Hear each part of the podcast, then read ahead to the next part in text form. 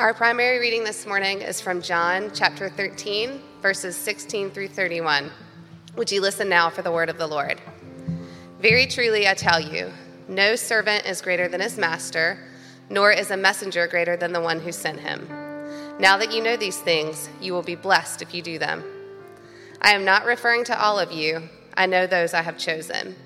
But this is to fulfill this passage of Scripture He who shared my bread has turned against me. I am telling you now before it happens, so that when it happens, so when it does happen, you will believe that I am who I am. Very truly, I tell you, whoever accepts anyone I send accepts me, and whoever accepts me accepts the one who sent me. After he said this, Jesus was troubled in spirit and testified, Very truly, I tell you, one of you is going to betray me. His disciples stared at one another, at a loss to know which of him he meant. One of them, the disciple whom Jesus loved, was reclining next to him. Simon Peter motioned to this disciple and said, Ask him which one he means. Leaning back against Jesus, he asked him, Lord, who is it?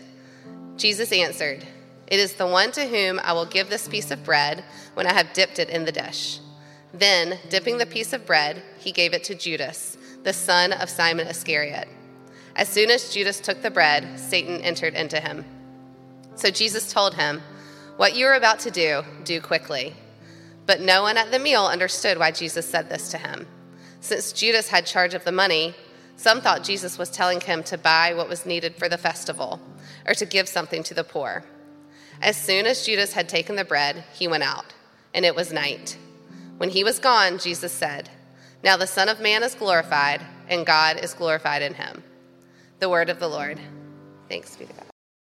In just about every historic depiction of Judas, the disciple who betrays Jesus, he's portrayed as some kind of villain. Like, even in the religious art, they make Judas ugly which like is how you know you've arrived at peak villain status right like you get the villain look in fact, the historical character assessment of Judas is so uniformly wicked that he's not even just a name, but an insult. I mean, try calling someone Judas and see what happens. Don't, don't try doing that, that's a bad idea. But is this really fair? After all, if Jesus knew that Judas was going to betray him, and Jesus did, and if it was part of the divine plan for Judas to betray Jesus, was Judas really all that bad? Some scholars have suggested that he was really just a misunderstood anti hero or simply an unfortunate victim of fate. One of the questions that we received in our Glad You Asked series, I think, reflected this fear. And it essentially asked this Was Judas fated to betray Jesus? And if that's true, then why does he get such a bad rap? So, this morning, what I'd like to do is take what I think are three common misconceptions or misinterpretations about Judas. Three misconceptions about one, what drove Judas to betray Jesus. Two, what do Judas's choices teach us about human free will and fate? And three, what does the death of Judas warn us about? In exchange, I'd like to offer, I think, three helpful redirections on reflecting on this story of a tragic character and what it might both speak to me about where I need conviction, but also hopefully as well alleviate some spiritual anxiety. So, first, what drove Judas to betray Jesus? A surface reading about Judas in the Bible at first seems to indicate that Judas was driven to betray Jesus primarily out of greed. This is for two reasons. First, multiple gospel narratives repro- uh, report that Judas approached the leaders of the religious establishment with an offer to betray Jesus for money, approximately six to ten thousand dollars in today's value. Second, the Gospel of John uniquely adds that the disciples of Jesus later discovered that Judas used his position as the group's treasurer to steal money. But this explanation cannot make sense of the entire narrative. After all, greed doesn't explain what compels Jesus to be betrayed by Judas in the first place. And more importantly, if Jesus is captured just as planned by Judas, why does Judas then feel terrible and then try to give the money back? Let's look at Matthew 27 3. When Judas, his betrayer, saw that Jesus was condemned, he repented and brought back the 30 pieces of silver to the chief priests and elders. He said, I have sinned by betraying innocent blood. A number of Bible scholars believe that Judas was in fact associated with the early Zealots, a group that would eventually lead a failed revolt against the Roman Empire. We think this in part because Judas's name is listed in Matthew 10 next to Simon the Zealot, and also in part because Judas's last name, Iscariot, seems very close to the ancient world word of Sicarii, which literally meant dagger men. So while Judas may have been greedy and corrupt, financial gain was not what was actually driving him to betray Jesus. It was a desire to overthrow the Roman occupiers. Still, you might ask, okay, well, why betray Jesus? I mean, what does that have to do with Judas's politics? Well, the chronology of the gospel accounts vary, but their themes are the same. In every gospel, Judas makes the decision to betray Jesus on the heels of Jesus doing something that would have enraged Judas's political positions. In Mark and Matthew, Jesus talks about being an anointed king that will die. In Luke, Jesus commands his disciples to practice nonviolence and flee from war. And in John, Jesus washes his disciples' feet as a servant and instructs them to do the same. In each one of these accounts, it is then followed by Judas leaving to betray Jesus.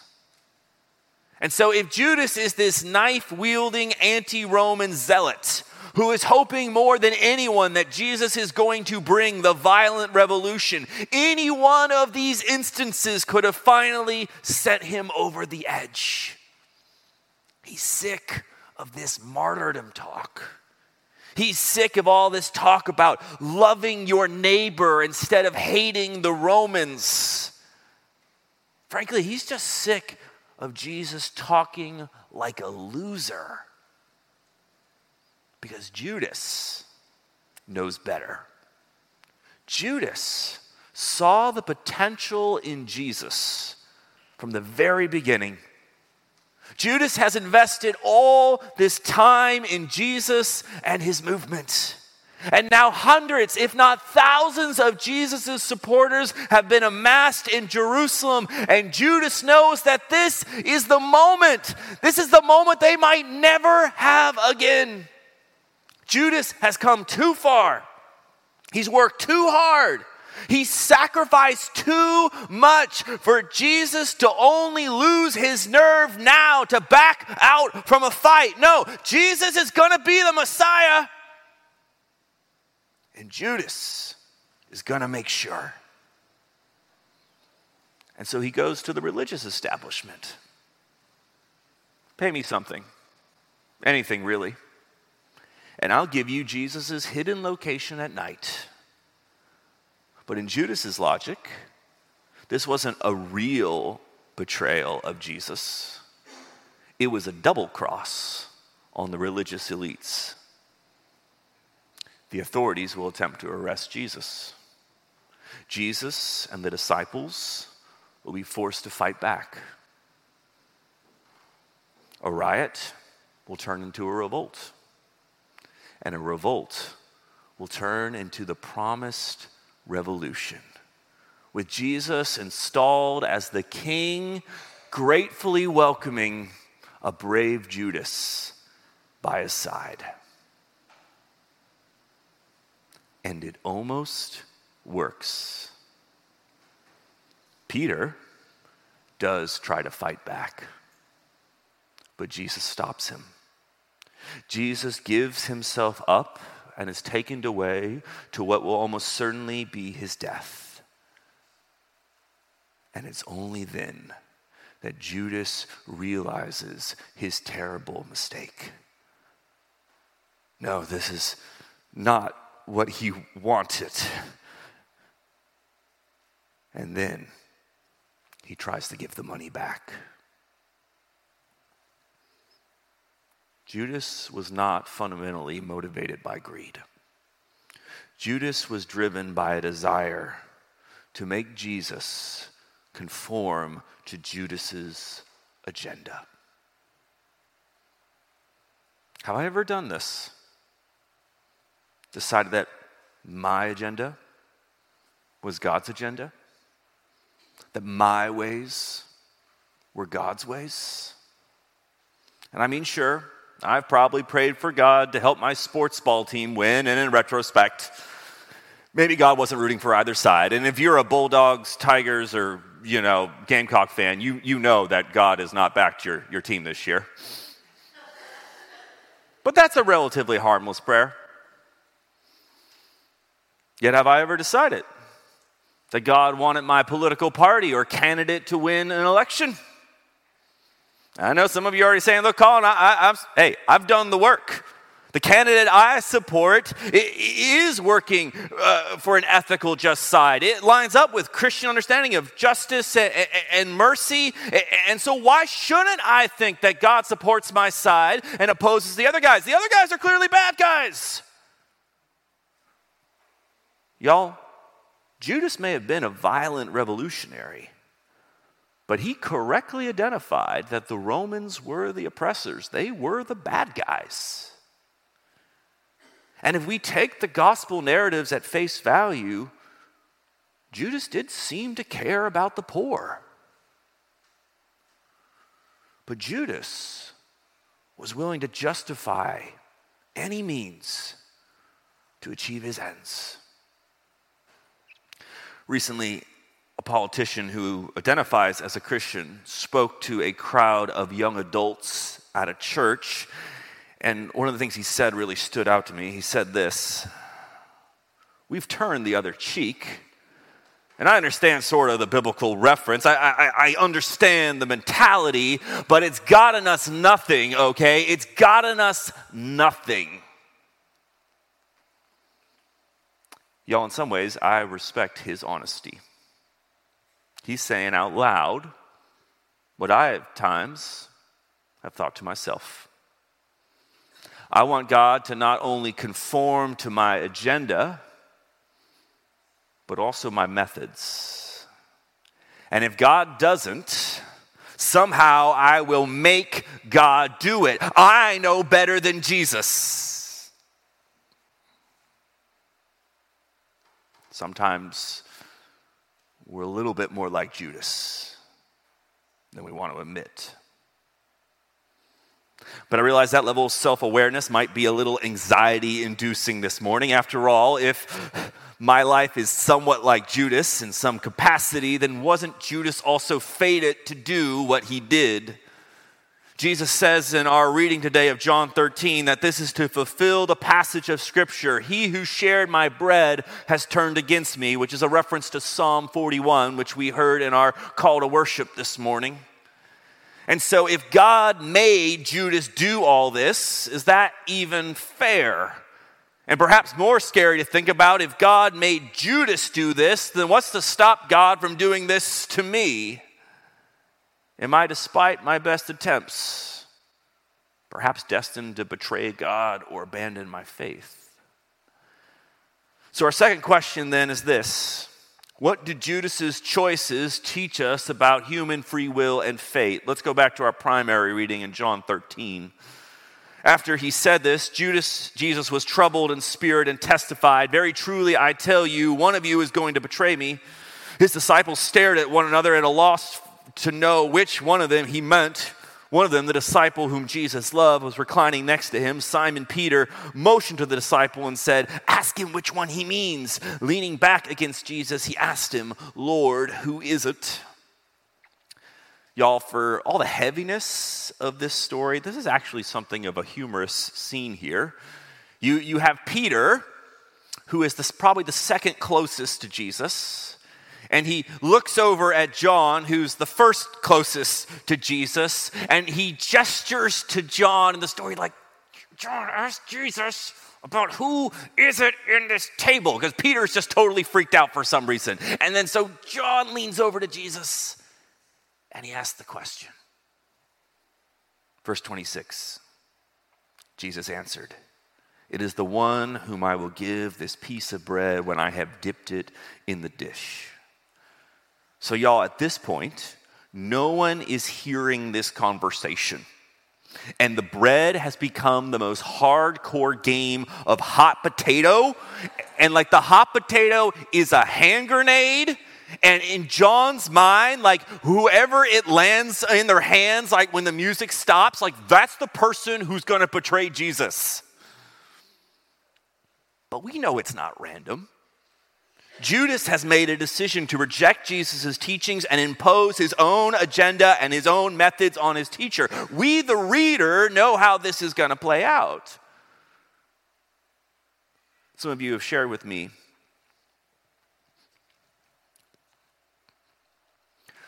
growing up, uh, Judas's story was paralleled with the evil Egyptian Pharaoh.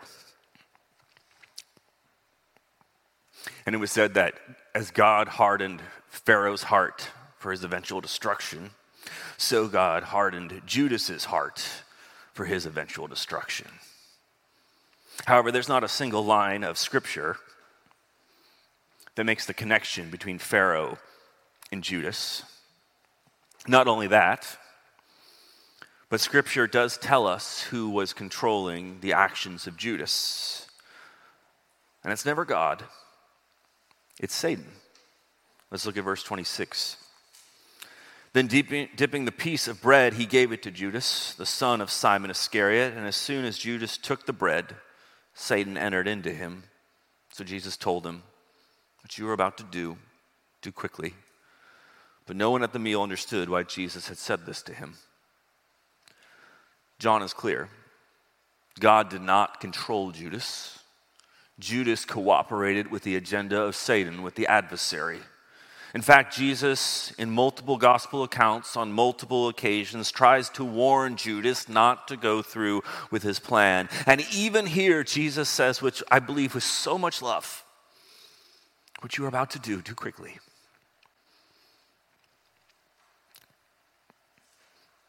And that should have rattled Judas from his delusion that he was in control, that somehow he knew better than Jesus. Even then, it was not too late for him. But I don't think the point of this is just to prove that God did not violate Judas's free will. I think there's something more important to realize here. Y'all, can I confess to you that sometimes I've had a fear that if I was faithful to God, then God was going to take my freedom away. That, that if I was going to give my life to God, then God was going to start confining my choices in a way that I didn't like. That, that God would put me down a path that I didn't really want to go down on, but I had to because that was God's path for my life. But what I think Judas's choices teach us about human free will and fate is that God does not take away my freedom. Sin takes away my freedom. When I choose sin, when I make choices that advance my agenda but cause harm to others, I may think I'm securing my freedom. I may think I'm expanding my options in life, but in reality, my path is getting a little bit more narrow. And when I make decision after decision to sin again and again, my path gets a little more narrow. Until one day, it feels like I have no other choice. Judas's decision to betray Jesus was not the result of a single big sinful choice. It was the result of a hundred smaller sinful choices, and it culminated in what I imagine felt like the only choice rationally for Judas. It is a tragedy that sin felt like his only choice, but that's what sin does. God wants to give us freedom, but sin wants to control us. And so, to answer our, our big sermon question this morning, I do tend to think that Judas is more of a victim than he is a villain. But he's not the victim of some fated divine plan. God did have foreknowledge of Judas's choices. He accommodated those choices within a wider plan. But God never forced those choices. Judas is a victim of his own sin. And tragically, he's his own betrayer as well. Let's return to the moment when Judas realizes his agenda has completely fallen apart with the arrest and impending execution of Jesus. Matthew 22 4. Judas said, I have sinned by betraying innocent blood. But they said, What is that to us? See to it yourself. Throwing down the pieces of silver in the temple, he departed, and he went and hanged himself.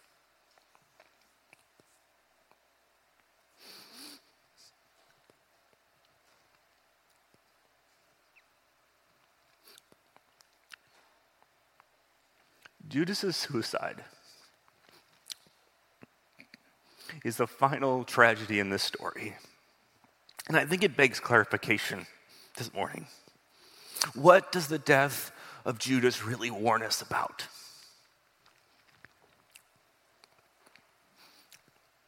Some Christian traditions have used this to teach that suicide is the unforgivable sin, or that suicide is only done by really bad people like Judas. And if you've ever heard that at any point, can I just unequivocally correct that?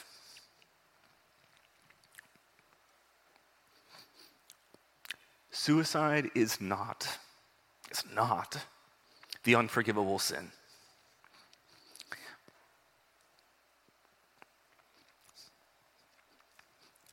And suicide is not committed by really bad people, but rather by people who are in terrible pain.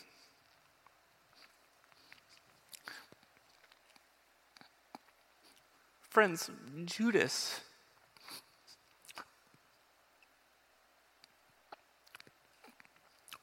He was in terrible pain.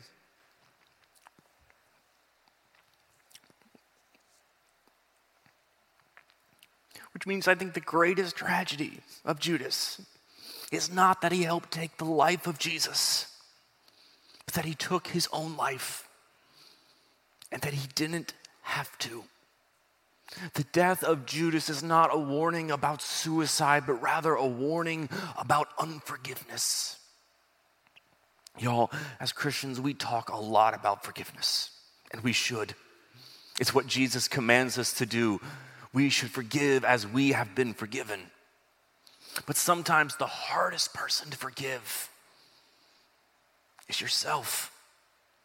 When we make choices that we realize have caused harm to others, the weight of that can feel overwhelming.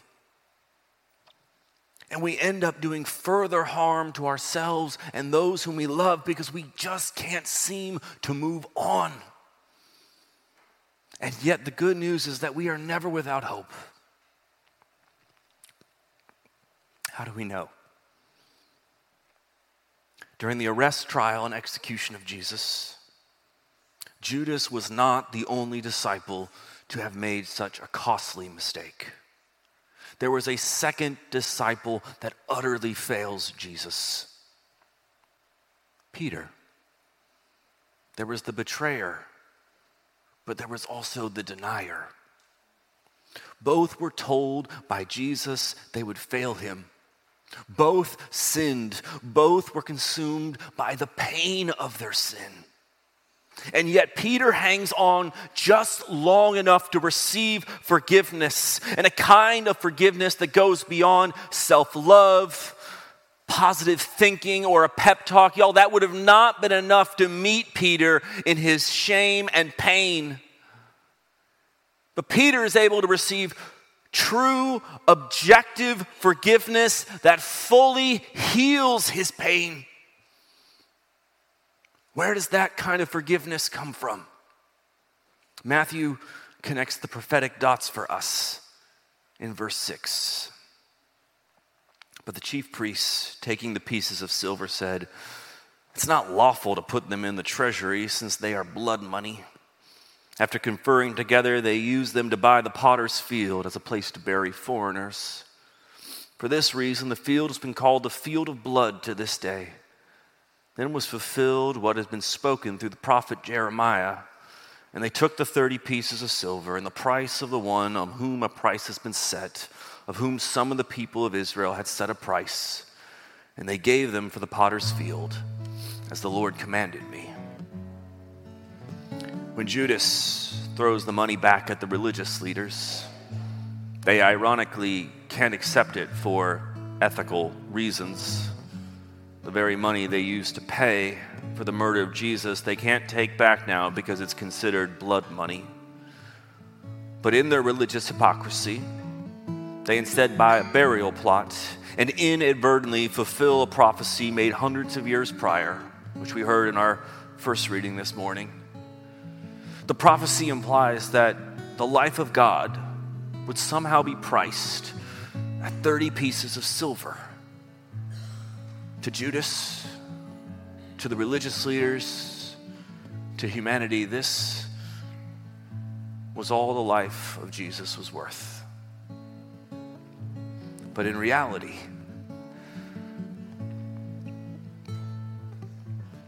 the life of Jesus was priceless.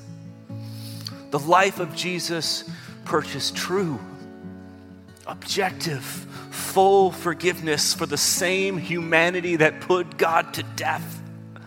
So Peter gets truly, objectively, fully forgiven, not because Peter is special. Not because he did penance, not because he earned that forgiveness, because that was the purpose for which Jesus died. So please, grieve your sin when you realize it's sin. But don't ever grieve to the point of despair. Don't grieve to the point where you miss out on God's forgiveness. Truly accept God's forgiveness so you can truly forgive yourself. In the name of the Father, and the Son, and the Holy Spirit. Amen. All right, Colin, first I would like to say, on behalf of everybody, because I got a lot of these uh, texts, thank you. I don't think there's anybody in this room that hasn't been touched by suicide in some way. So thank you. Was Judas forgiven? Mm. So there's two parts to this story that you could. First, I'm going to say I just don't know. I don't know the story doesn't tell us, right? Mm-hmm. There's one part of the story that gives me hope, which is that the text says that Judas repented. Mm-hmm. And there's a lot of debate on like that Greek word, and does it mean he changed his mind? Does it mean he really repented? And there's some debate on that, but it's actually uh, when it's used contextually, it always tends to be means repent.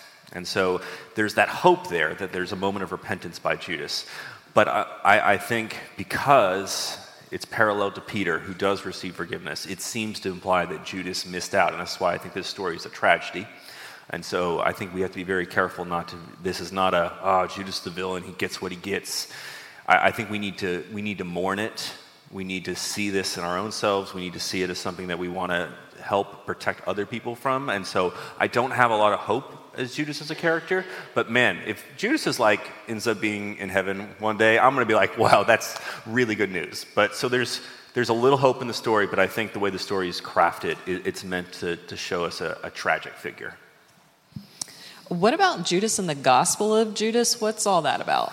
Yeah, so um, some of you may have heard about the Gospel of Judas. There's like the Gospel of Thomas, Gospel of Mary Magdalene, Gospel of uh, Judas. This was uh, something written probably in the third, late third century, and it actually posits Judas as not just the the uh, the anti-hero, but the hero. Uh, and so this is what Gnostics did: is they're like, let's write new stories about Jesus that are like counter Christianities. And so they make Judas like the only guy that understood Jesus. And so like Judas and Jesus are like, hey, I got a plan. You're going to betray me right? And then I'm gonna like die, and it's it's all and and Judas is like, I'll make the heroic sacrifice because Jesus is like, yeah, you'll be hated for a while, but eventually you'll be vindicated. Uh, and so this is like a, a Gnostic gospel. Uh, it's obviously didn't make the cut for various reasons, uh, but one of which is that it wasn't written until you know 150 years after Jesus. But uh, if you want to talk more about Gnostic gospels, we can nerd out on that sometime. Yeah, please, somebody make Colin's day and nerd out with him about the Gnostic Gospels. But that's all the questions that we have right now. If y'all have any more questions or questions about the questions, feel free to text them in. Colin will address them, talk about them tomorrow on Facebook Live. Great, thank you.